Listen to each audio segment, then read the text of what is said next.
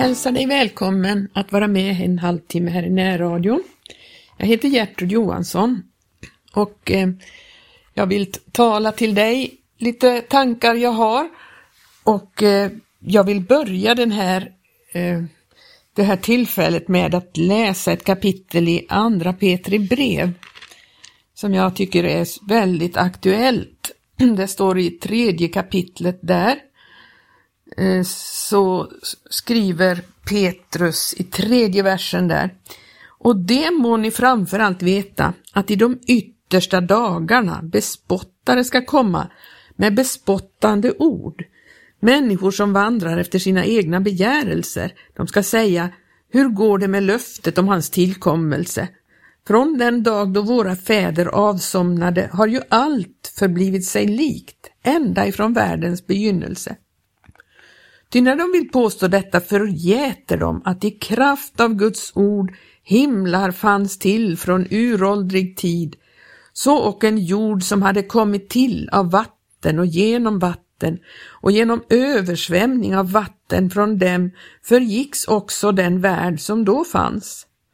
Men de himlar och den jord som nu finns, det har i kraft av samma ord blivit sparade åt eld och det förvaras nu till domens dag då de ogudaktiga människorna ska förgås. Men ett var icke fördolt för er, mina älskade, detta att en dag är för Herren såsom tusen år och tusen år såsom en dag. Ty Herren fördröjer icke uppfyllelsen av sitt löfte såsom somliga menar att han fördröjer sig, men han är långmodig mot er eftersom han inte vill att någon ska förgås utan alla ska vända sig till bättring. Men Herrens dag ska komma såsom en tjuv och då ska himlarna med dånande hast förgås och himlakropparna upplösas av hetta och jorden och det verk som är därpå brännas upp. Eftersom nu allt detta sålunda går till sin upplösning, hurdana bör inte ni då vara i helig vandel och Guds fruktan, medan ni förbidar och påskyndar Guds dags tillkommelse, varigenom himlar ska upplösas av eld och himlakroppar smälta av hetta. Men nya himlar och en ny jord där rättfärdighet bor förbidar vi efter hans löfte. Därför, mina älskade, eftersom ni förbidar detta, ska ni med all flit sörja för att ni må för honom befinnas vara obefläckade och ostraffliga i frid.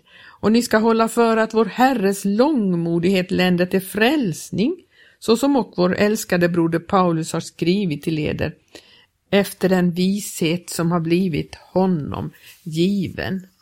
Kan stanna där. Här läser vi ett kapitel i andra Petri brev som handlar om att Herren kommer, att han kommer att avsluta, han kommer och, och med domen.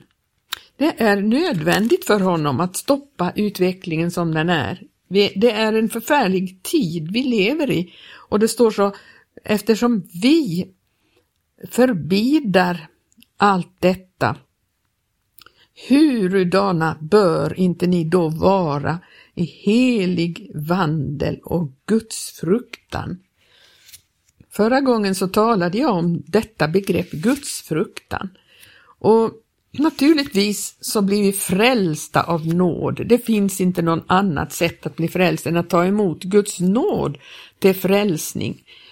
Men som det står i Titus brev så fostrar denna nåd oss till att avsäga oss allt, jag ska titta hur det står i Titus brev, den fostrar oss till att avsäga oss all ogudaktighet och alla världsliga begärelser och till att leva tuktigt och rättfärdigt och gudfruktigt i den tidsålder som nu är, medan vi väntar på vårt saliga hopps fullbordan och på den store Gudens och vår frälsares Kristi Jesu härlighets uppenbarelse.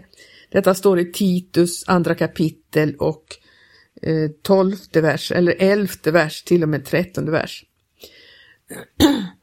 Detta med gudsfruktan, det är så fruktansvärt viktigt.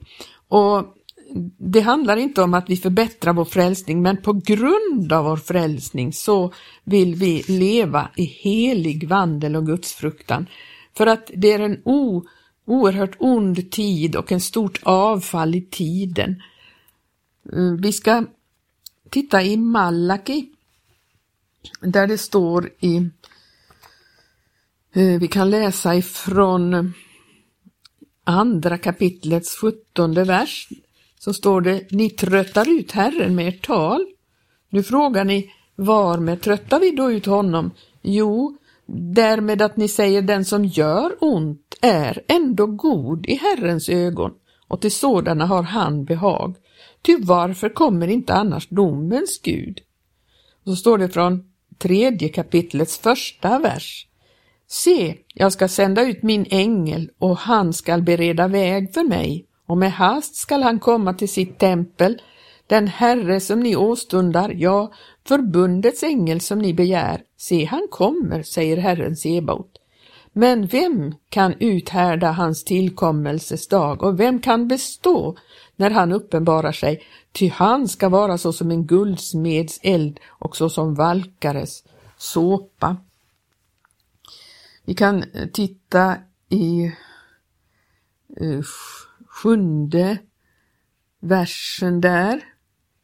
Där står så här, i an, andra delen av den versen står det så här, vänd om till mig så vill jag vända om till er, säger Herren Sebat.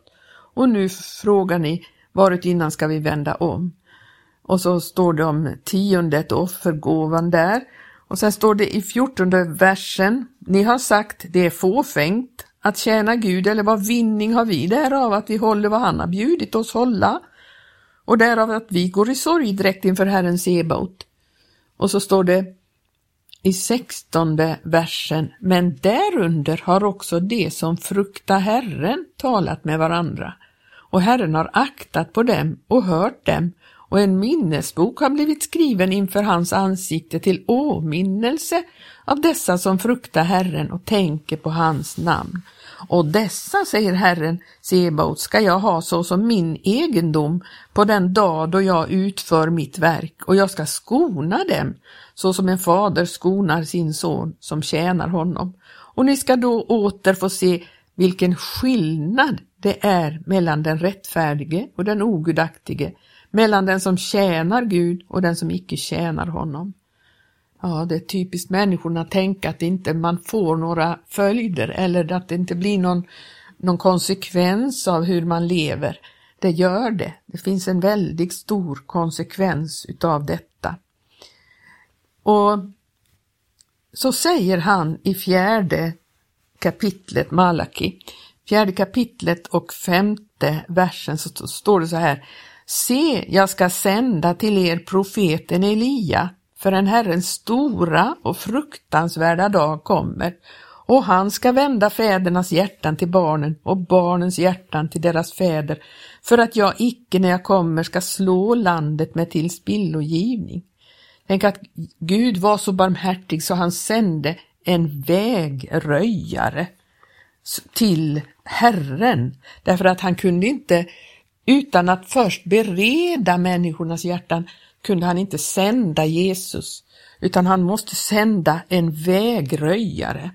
Och vi kan titta då i Lukas första kapitel så står det så här om Johannes som eh, när Sakarias är eh, där och får sin uppenbarelse så säger han när han talar om Johannes som ska eh, födas står det i första kapitlets sjuttonde vers, han ska gå framför honom i Elias ande och kraft för att vända fädernas hjärtan till barnen och omvända det ohörsamma till de rättfärdiga sinnelag, så att han skaffar åt Herren ett väl berett folk.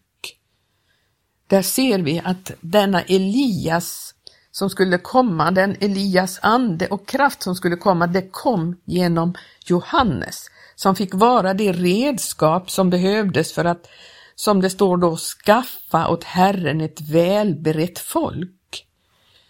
Och jag tänkte att eh, vi ska titta lite på eh, Elias då, hur det var på hans tid, denna vägröjare på den tiden, som kom i samma kraft. Eh, vi kan läsa om Elia i Första Konungabokens 17, 18, 19 kapitel till exempel. Och sen står det också i andra eh, Konungabokens eh, ja, andra kapitel, där står det om Elias himmelsfärd. Och det finns ju eh, Eh, en del saker som Elia får göra däremellan också. Men i sjuttonde kapitlet så står det om honom och det är det första som står i första versen. Och tisbiten Elia, som en man som förut hade uppehållit sig i Gilead sade till Ahab, han som var kung i den här tiden då det var sånt avfall så att denne Ahab hade eh, Eh, fört in balsdyrkan genom att hans, eh, han hade gift sig med Isabel, en som var balsdyrkare. Och då träder denne Elia helt plötsligt fram till Ahab och säger så sant Herren Israels Gud lever, han vilkens tjänare jag är. Under dessa år ska varken dagg eller regn falla med mindre jag säger det. Och tänk att han fick en sån oerhörd uppgift. Eh, han, denna Elia var ju, som det står i Jakobs brev, så st står det så här i femte kapitlets sjuttonde vers, att Elias var en människa med samma natur som vi. Han bad en bön att det inte skulle regna och det regnade inte på jorden under tre år och sex månader. Åter bad han och då gav himmelen regn och jorden bar sin frukt. Denne Elia fick vara ett oerhört redskap på den tiden till att väcka upp människornas medvetande om vem som skulle vara Gud. Och vi kan läsa mycket om detta, vad han fick vara med om, hur Gud sörjde för honom den här tiden när inget regn föll i tre år. Och han väntade på Gud, han väntade tills han fick klartecken ifrån Gud förrän han åter trädde fram inför denne store konung, Ahab. Och eh, vi ska se fortsättningen där, vad som händer med Elia. Vi vet ju att i 18 kapitlets eh, Första vers kan vi läsa. En lång tid härefter på tredje året kom Herrens ord till Elia. Han sa, gå och stad och träd fram för Ahab så ska jag sen låta det regna på jorden. Och då gick Elia och stad för att träda fram för Ahab. Men hungersnöden var då stor i Samaria. Och Ahab kallade till sig Obadja, sin överhovmästare. Men, så står det så här, men Obadja dyrkade Herren med stor iver.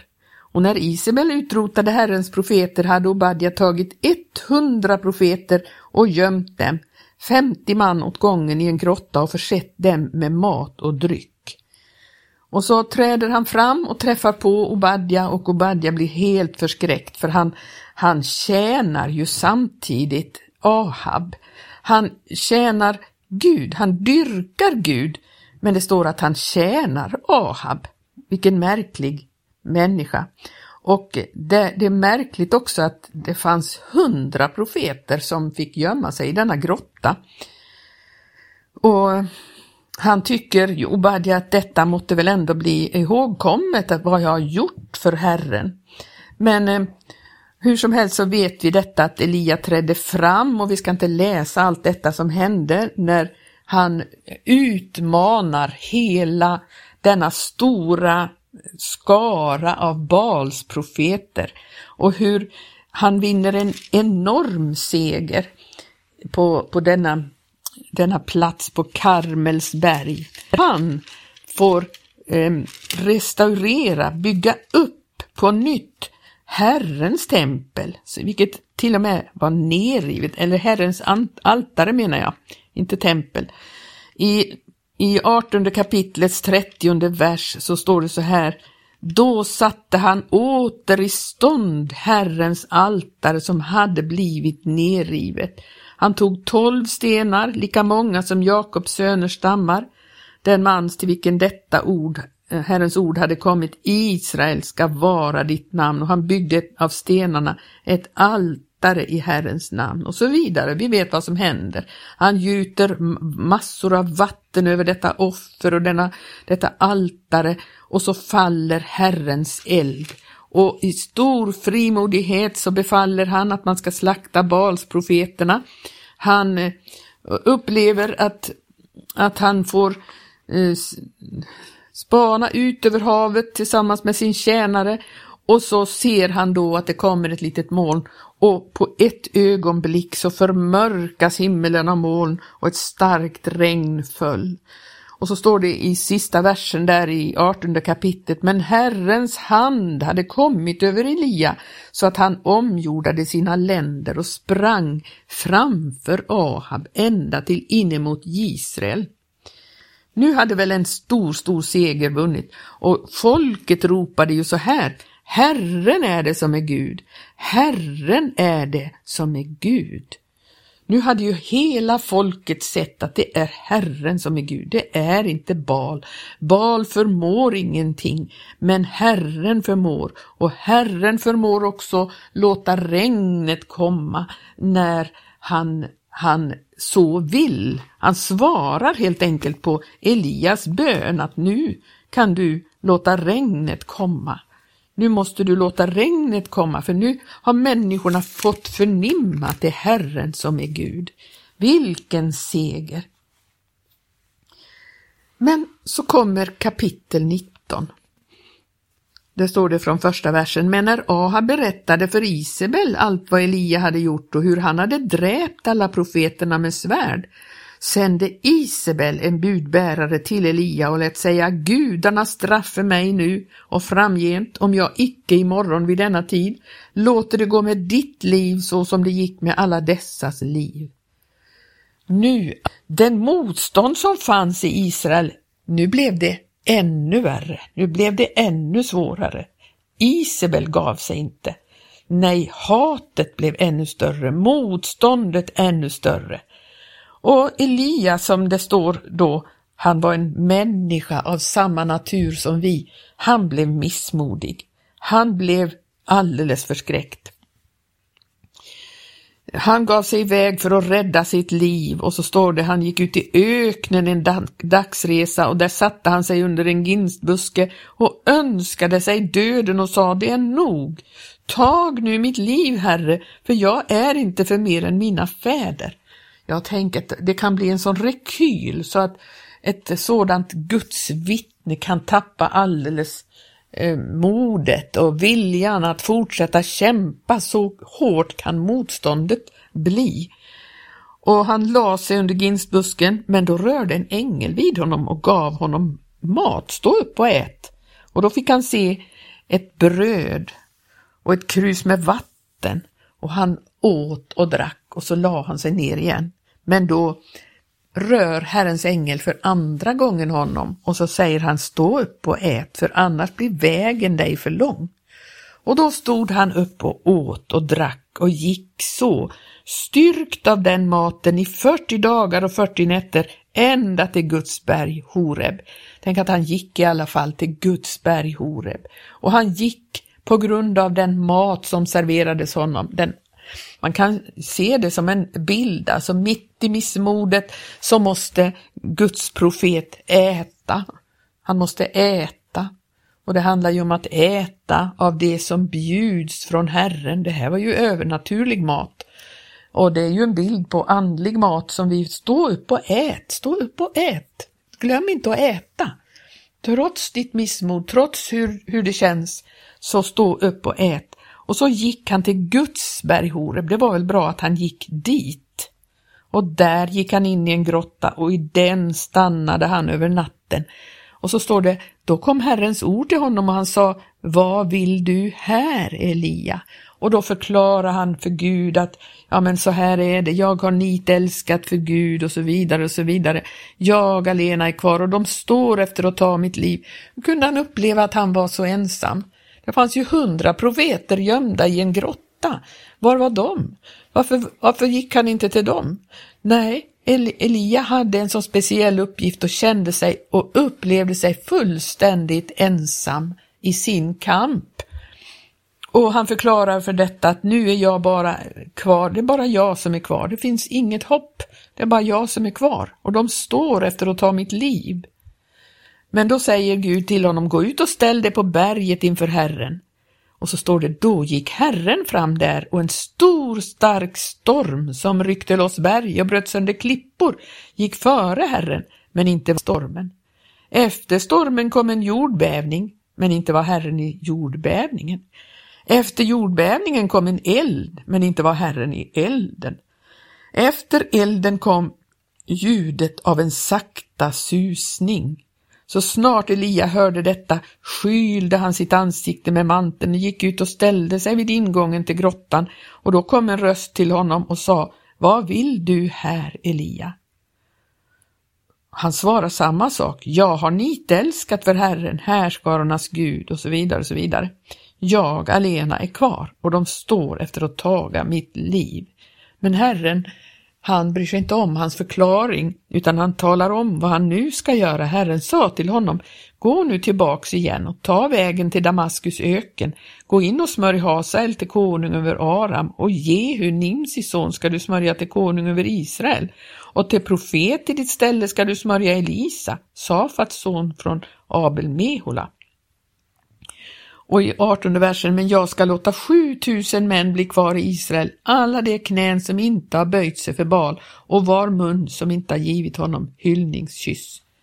Tänk att det behövdes en stark storm först i hans liv, eller som han fick uppleva. Det behövdes en jordbävning när allting skakade och en eld som förbrände allt detta kanske behövde ske för att Herren skulle verkligen komma åt och tala till sin tjänare. Men i den sakta susningen så kunde han uppleva och känna igen Herrens röst. Och det fanns nya uppgifter för honom att göra.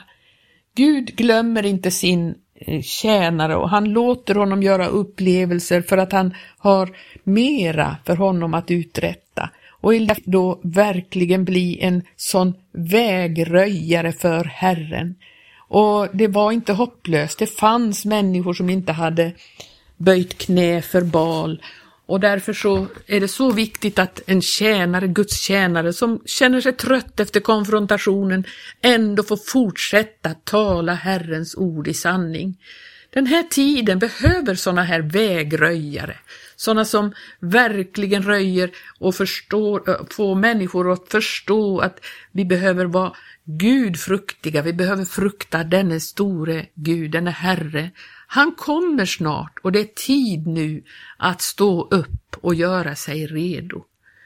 Detta var några tankar om, om vår tid, hur, vad som kan behövas.